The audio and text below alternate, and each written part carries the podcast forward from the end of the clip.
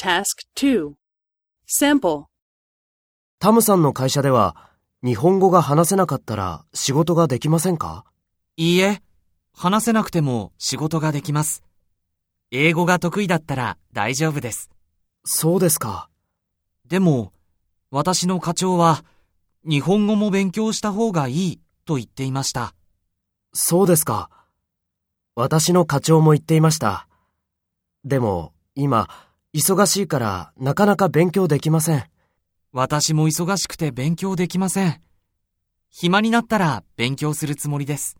そうですか。私も春になったら勉強を始めるつもりです。頑張りましょう。